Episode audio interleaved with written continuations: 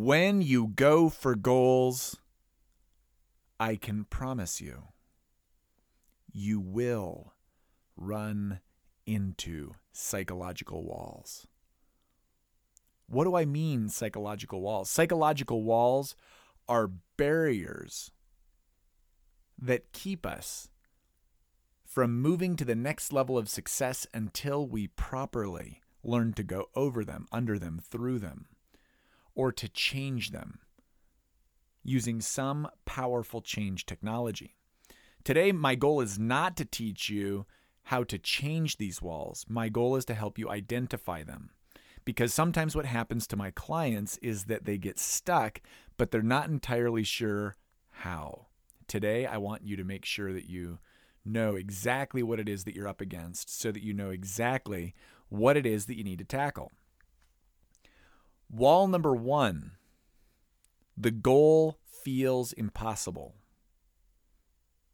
I had a client who was making $30,000 a year and truly believed that it was impossible to make $100,000 a year in the market, in the situation he was in, and on and on and on.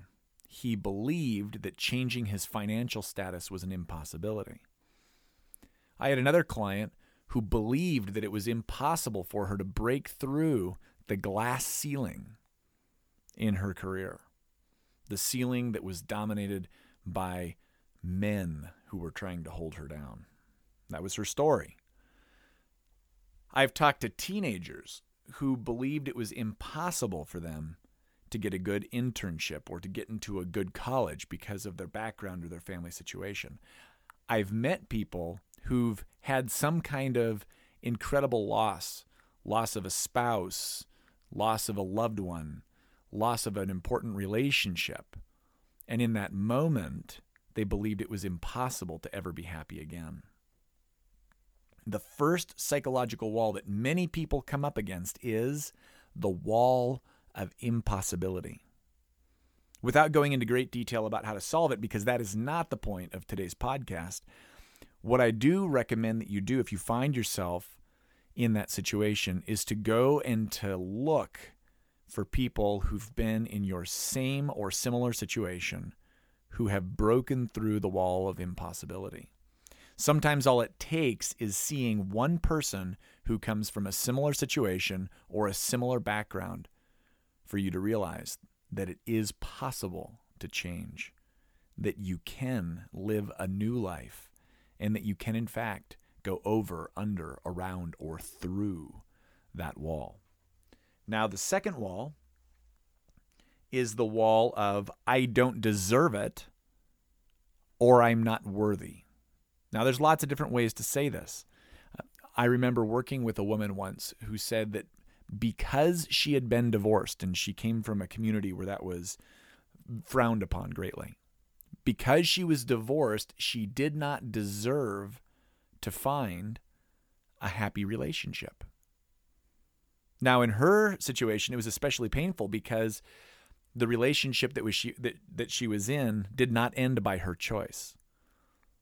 Meaning she was fighting to save the relationship and her husband walked out on her.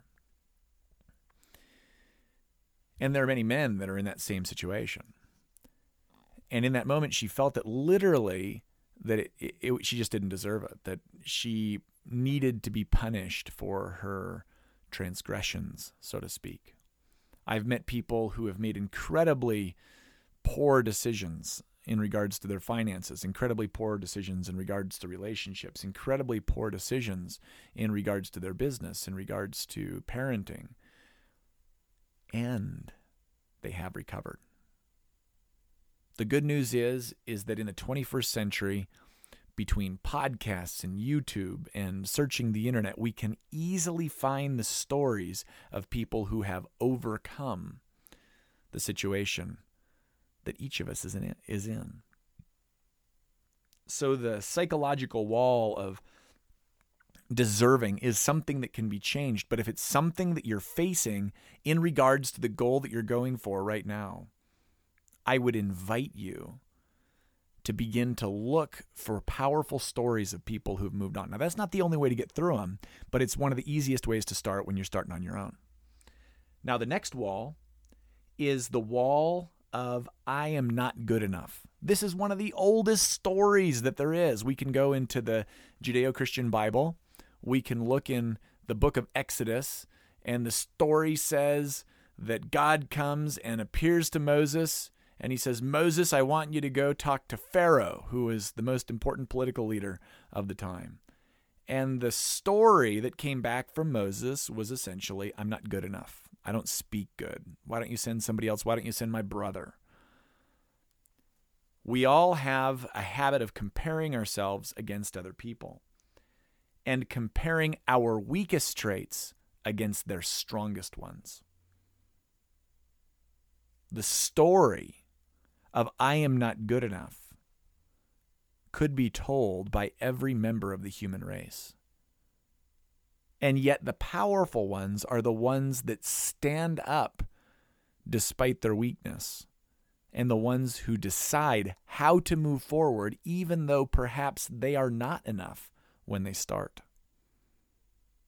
Because we all have the ability to learn and to grow and to find our power.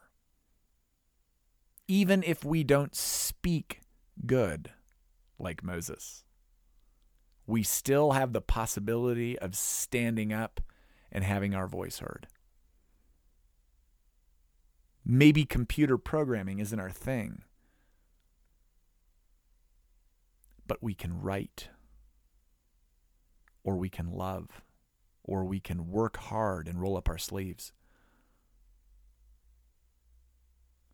You have an inborn, God given talent.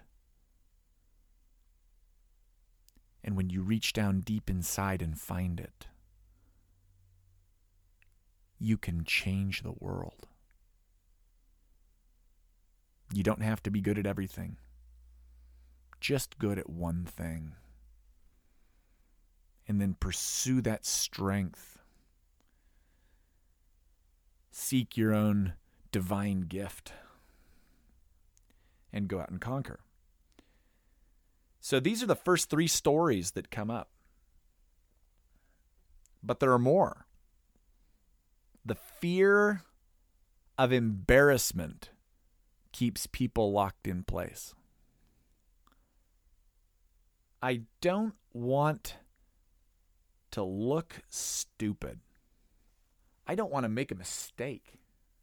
I have to have everything perfect before I start. You know, Will, when when I do something, I do it right, and I am not doing this until I have it exactly right. Got bad news. You are going to embarrass yourself. You're probably not going to get it perfect. And if you wait until you do, it is quite possible that the world will never hear you sing, that the world will never hear your story, and the world needs you. They need you to be a rising star that stands up. They need you to be your best self, your most powerful persona and the world can't wait until you're perfect because they will be waiting way too long. So choose today to be good enough and to do things wrong while you start. I have a mentor who says that everything that's worth doing is worth doing badly at first. If it's worth doing well, be willing to do it badly. Be willing to do the mistakes. Be willing to go through the learning curve to get good. And if you do, you can become not only good, but you can become great. But if you never start, it's really hard to get good. Sometimes the only way to get good at a skill is just to do it. The only way I know of to become a good parent is to parent. And usually most of us parent kind of badly in the beginning. I don't stay bad, but it's okay to start bad. The only way to do certain tasks well, I'm a coach. The only way to become a good coach is to coach. Now, at first, maybe you go find some people to practice on, some family members, some friends. But eventually, you got to take that first paying client. If you're a presenter, I have a presenting mentor who said, Will, do you know the way to make a perfect presentation? And then I knew there was a catch, but I didn't know what it was, so I said no. And he says, You make a lot of bad ones, and you take the feedback, and you make each one a little bit better. And before long, that presentation that started off bad becomes amazing. The only way to be a messenger is to deliver a message. The only way to be a writer is to write. And the only way to lead and be a leader is to lead. I don't know another way to do it. Okay, next psychological wall. It's fear of judgment. It's related to the fear of embarrassment. The fear of judgment is a fear of what other people will say about you. It's not so much that you think those thoughts, but you're afraid that somebody else is going to come around and say, Who do you think you are to do something great? Who do you think you are to step into your greatness? Who do you think you are to start a business? Who do you think you are to make a presentation? Who do you think you are to lead, to guide, to mentor, to coach, to inspire? Who are you to be powerful? And I'm just here to tell you that not everybody's going to agree with you. Not everybody is going to support you. Not everybody is going to believe in you in the beginning. But if you stand up and you stand for something over and over and over again, before long, first there will be one, and then two, and then ten, and then many who believe. And I want you to know that I believe in you. So be willing to face the wall of judgment. Be willing to have haters on the path to lift people up and inspire them. Be willing to stand for what's right and good and true, even when it is not possible even when it is not popular, even when you face some ridicule. There's an ancient story that says that a sincere man stood and delivered a message, and some people didn't get it. The story says they were perplexed when they heard his message. And the reality is is that some people do not get it. The story also says that some people laughed. They heard him and belittled him for standing for what he believed in. But then the story also says some believed.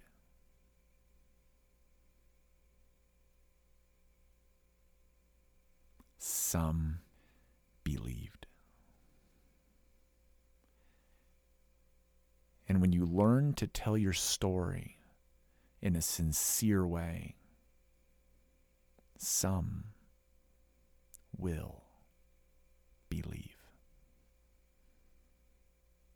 And I want you to know before you have your first raving fan, and your first raving fan is on his or her way, that you have belief from me.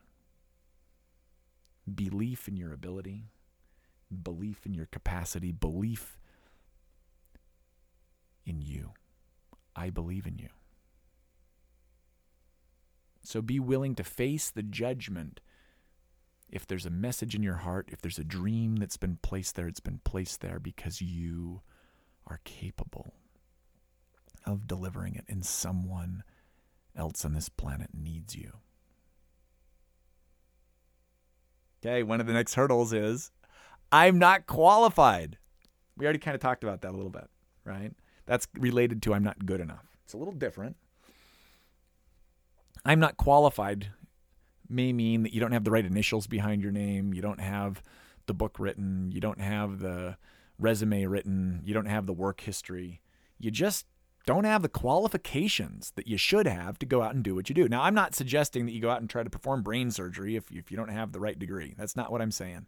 But for most of us in our fields, we can either make the decision to become qualified or we can simply stand up and start realizing that we don't have to be the end all be all. We don't have to be the perfect one. We don't have to be the one who has the most PhDs behind his name in order to influence someone for good. I came from a long line of, I guess not a super long line, a, a fairly short line, as it, as it, as it uh, turns out, a short line of educators. My grandfather was a university president, and my father has a Juris Doctorate. And for many years, I really believed that I needed a PhD in order to be able to have authority on certain subjects, in order to write the book, in order to give the lecture, in order to teach with persuasion and power. And then one day I just decided to stand up. And I suggest that you decide to stand up too. And hey, if you need a PhD, go out and get a PhD. But you might not need one to get started. The next psychological barrier is the barrier of not being organized. Now, this one shows up in two ways. One is actually you're not very organized, right? Like I, am saying, I'm, I'm saying that you're so disorganized that every time you you try to get started, you trip over yourself. So if that is the barrier, I recommend you go out and you hire somebody to help you get organized so that you get your house in order. If you're so disorganized that you can't accept payments, if you're so disorganized that you can't organize your time, if you're so disorganized that you can't keep your files organized, you might need a secretary, you might need an assistant that can help you get those things in order. Now, on the flip side, I have seen many of my clients go into a holding pattern. They're holding off on going for their big goals. They're holding off on going for their big dreams. They're holding off on really doing something meaningful and impactful because they first need to organize their files. They first need to organize their spreadsheet. They first need to do a million organizational tasks. And the reality is, for most of you, you don't need to do that to get started. What you need to do is you need to go out and stand up and start and get organized along the way get in enough order that you can accept payment, get in enough order that you can get the gig, get in enough order that your paperwork checks out, get in enough order that you know what your calendar is supposed to say and where you're supposed to be. But take action before everything is in order. You will get more done, you will reach more people, and you will accomplish much, much more. Um, I oftentimes am coaching new coaches I or I help people set up mentoring businesses where they mentor other people based on their own life experience and life skills. And it is not uncommon to find a new coach or a new mentor who wants to spend 6 months building a website before they ever go out and talk to somebody live. You don't need a website most of the time. You don't even need a business card. You just need a handshake and a smile and a willingness to serve. Next wall is I'm already taking action. It's not working and I don't know what to adjust. So the short version of that is I don't know what to adjust or don't know what to fix to make this work right. You're already trying. You've got the dream planted in your heart, but things aren't going quite right. The money's not flowing in. Your business isn't running quite right. You're not getting the results that you should based on the effort that you're putting forth. This is a case where the fastest fix is to go and hire a mentor. Now, for each of them, each step along the way, each psychological barrier can be improved by finding a mentor or finding a coach. But when you really are taking action, when you're in the throes and the thick of things, sometimes you actually don't know what to do.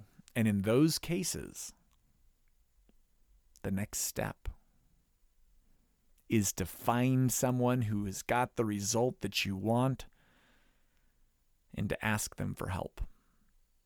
And little by little, bit by bit, you get the help that you want.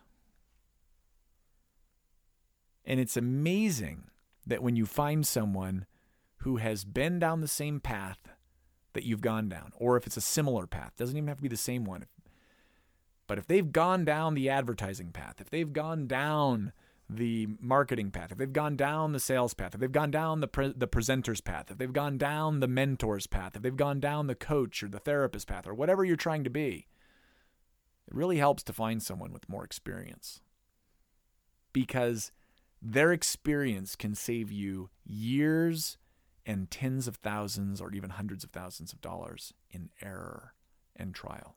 You don't have to figure it out on your own. And the shortcut to prosperity is a mentor. If you're looking for a personal mentor to help you in your situation, I would love to be the one to help you make a personal breakthrough through your own wall. If, as I talk today, you identified one or more wall that stands in your way of success, I know how to help you break through. When you're ready to have that breakthrough, give me a call at 801 648 9302 and tell me why you want help and why it's your time. You leave that on a voicemail. And if I hear the passion in your voice, if I hear your readiness to break through, I will give you a call back and we will begin the process of discovering if I am the right mentor to help you make your breakthrough because it is your time.